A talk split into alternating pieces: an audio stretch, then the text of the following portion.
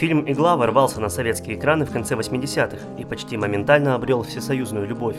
В первые 11 месяцев картину посмотрело больше 14 миллионов зрителей. На премьеру фильма сбегали с уроков целыми классами, а затем вновь становились в очередь за билетами. «Игла» стала лидером советского проката, а Виктор Цой был признан лучшим актером по версии журнала «Советский экран». Картина Рашида Нугманова получилась прорывной для своего времени с ее необычной подачей и повествованием. В фильме были затронуты важные социальные темы – проблема наркозависимости, а также впервые в истории СССР экологическая катастрофа Аральского моря. «Игла» успешно балансирует на грани криминального боевика и перестроечного артхауса. Возможно, поэтому фильм включили в список 120 культовых картин мирового кино. В этом подкасте поговорим о сценарии фильма, о воспоминаниях режиссера Рашида Нугманова, а также о том, удалось ли выжить персонажу Виктора Цоя. Меня зовут Алексей Тен, в эфире Киноскоп подкаст.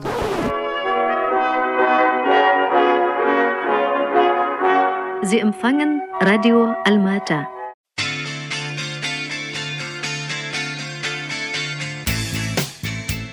Песню «Звезда по имени Солнце» Виктор Цой написал в Алмате во время съемок «Иглы». По словам режиссера картины, это произошло в его квартире, на его домашней гитаре. Конечно, Нугманов просто не мог не вставить новую песню в свой фильм. Она звучит в самом начале иглы, а позже звезду по имени Солнце можно было услышать в каждом советском дворе.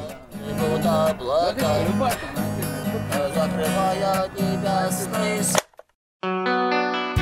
как ни странно, в фильме песен группы кино не так уж и много. Если в фильмах Алексея Балабанова русский рок это чуть ли не самостоятельный персонаж, то в «Игле» на протяжении всего фильма постоянно звучат отрывки из советских теле- и радиопередач. Зачастую эти аудиовставки заменяют собой реплики персонажей. Нугманов говорил, что нещадно вырезал из фильма добрую часть диалогов, поэтому местами смысловая нагрузка этих отрывков очевидна даже самому неискушенному зрителю. Buongiorno, signor Pantalone. Buongiorno, signor Pantalone. Папа! Вообще, восприятие иглы – это отдельная тема. Многие смотрели ее в детстве, и все, что могло отложиться в головах у юных зрителей – это музыка, драки, наркотики и, конечно, Виктор Цой. Мой 15-летний мозг пытался найти тайные знаки в этих странных диалогах и звуках. Ну, кино-то ведь явно со смыслом. Помню, мама подарила мне книжку, где все творчество Виктора Цоя, включая его роль в игле, рассматривалось сквозь призму огни-йоги. Это такое синкретическое религиозно-философское учение, которое объединяет в себе западную оккультно-теософскую традицию и эзотеризм Востока. Надеюсь, вы все поняли. Мама отдавала мне эту книжку со словами «ну, это что-то из буддизма». И я помню, как дико угорел по этой книжке, потому что в ней толковалось абсолютно все. И троллейбус, который идет на восток, и группа крови, и, конечно, игла. Тогда я был уверен, что разгадал тайный смысл фильма и после каждого просмотра находил в нем что-то новое. Спустя 9 лет я решил пересмотреть «Иглу». Оказалось, даже сейчас фильм смотрится с большим интересом. А еще оказалось, что под толстым слоем абсурда скрывается вполне ясный и в каком-то смысле даже типичный сюжет – да, фильм воспринимается весьма необычно, но если приглядеться, «Игла» рассказывает зрителю довольно простую историю. Давайте я коротко напомню, о чем был фильм. Мора возвращается в родную Алма-Ату, чтобы вытрясти долги из своего старого приятеля Спартака, Денег у Мора на гостиницу, конечно же, нет. Он экономит даже на таксофоне, приделав к монетке веревочку. Поэтому Мора вспоминает о своей бывшей возлюбленной Дине и просится пожить у нее. Дина рада встрече, но Мора в ней что-то настораживает. В конце концов он понимает, что девушка стала наркоманкой. Персонаж Виктора Цоя решает увести Дину к морю, и ей вроде как становится лучше. Но вернувшись в город, все начинается заново. Тогда Мора решает расправиться с наркодилером, который снабжает Дину морфином. Я не буду разбирать этот фильм на детали и уж тем более искать тайный смысл. С этим вы справитесь и сами. Ну, всем же и так очевидно, что высохшее Аральское море – это метафора на человека, который подсел на иглу. А может и нет. Может это метафора на Советский Союз. Вот только не говорите мне, что серпы, покрытые аральской солью, появляются в кадре случайно. Обсуждать и выискивать тайные знаки можно утомительно долго, поэтому делать я этого не буду. Вместо этого я приведу примеры, почему структурно игла похожа на любой жанровый голливудский фильм и отлично вписывается в парадигму пресловутой трехактной структуры. Открываем книжку по сценаристике и смотрим. Ага. Катализатор на 12 странице сценария. Стандартная страница сценария равна одной минуте фильма, поэтому перематываем фильм на 12 минут вперед и что же мы видим? Мора нащупывает на руке у Дины резинку. Чуть позже Мора находит в камине ампулы с наркотиком. Это событие, которое запускает сюжет фильма. Одним словом, катализатор. На этой же минуте, но только в другом фильме, огромный бородатый мужик врывается в комнату Гарри Поттера и круто меняет жизнь мальчика, который выжил.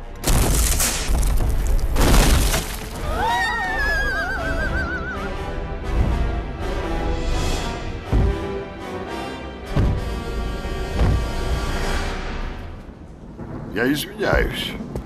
А в «Матрице» с опозданием всего лишь на минуту Морфеус звонит мистеру Андерсону, которого отныне все будут называть совершенно другим именем. Алло? Привет, Нео. Знаешь, кто говорит? Смотрим дальше. Размышления с 12 страницы по 25, а затем переход ко второму акту. Что ж, давайте посмотрим, что в этот момент происходит на экране. Мора понимает, что Дина в беде, но пока ничего не предпринимает. Он пытается выбить долги у Спартака, ссорится с Диной и уезжает из Алматы. Затем, видимо, сходит на первой же станции и возвращается к Дине, а потом увозит ее на море. Здесь мы видим типичный этап размышления, следующий за катализатором, когда главный герой сомневается, отвечать ли ему на новый вызов. В фильме «28 дней» героиня Сандры Буллок принимает решение завязать с наркотиками. Она выбрасывает таблетки из окна, и те падают на траву ровно к 25-й минуте фильма. Минутой позже Шрек заключает сделку с лордом Фаркуадом и отправляется во второй акт – спасать Фиону. Народ Дюлока!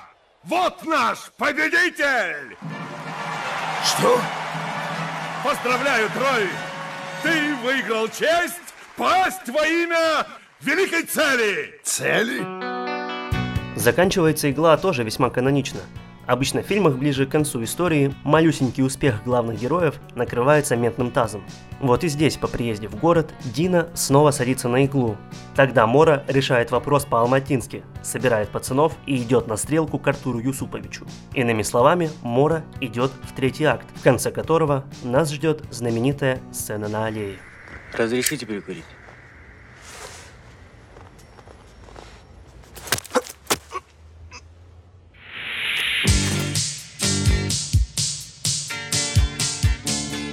«Покушение на Мора» снималось на улице Тулебаева. Режиссер планировал сиквел «Иглы», и, по его задумке, персонажу Цоя удалось добраться до больницы Совмина, которая как раз находится недалеко от Тулебаева.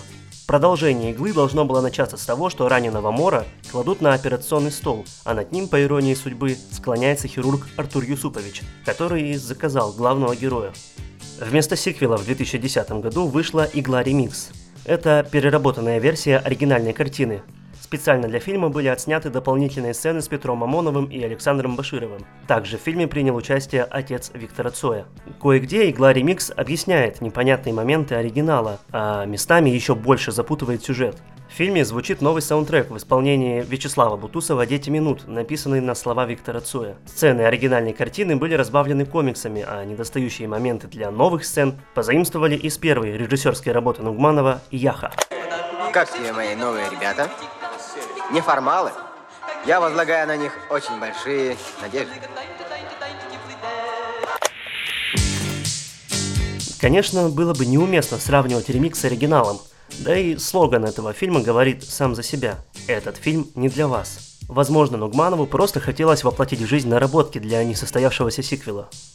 Например, в ремиксе есть та самая сцена в операционной, где над зрителем склоняется Артур Юсупович и произносит свою коронную фразу.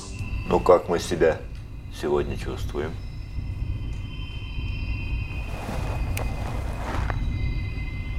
Вот. Сегодня получше. Получше. 15 августа исполняется 30 лет со дня смерти Виктора Цоя.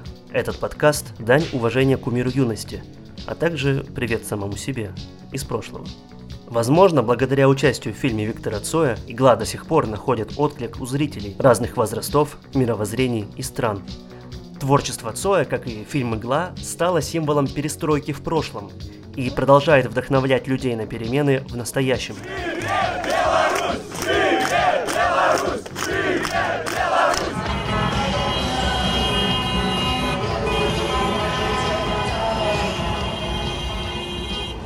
Я советую вам пересмотреть, а может и посмотреть этот фильм впервые.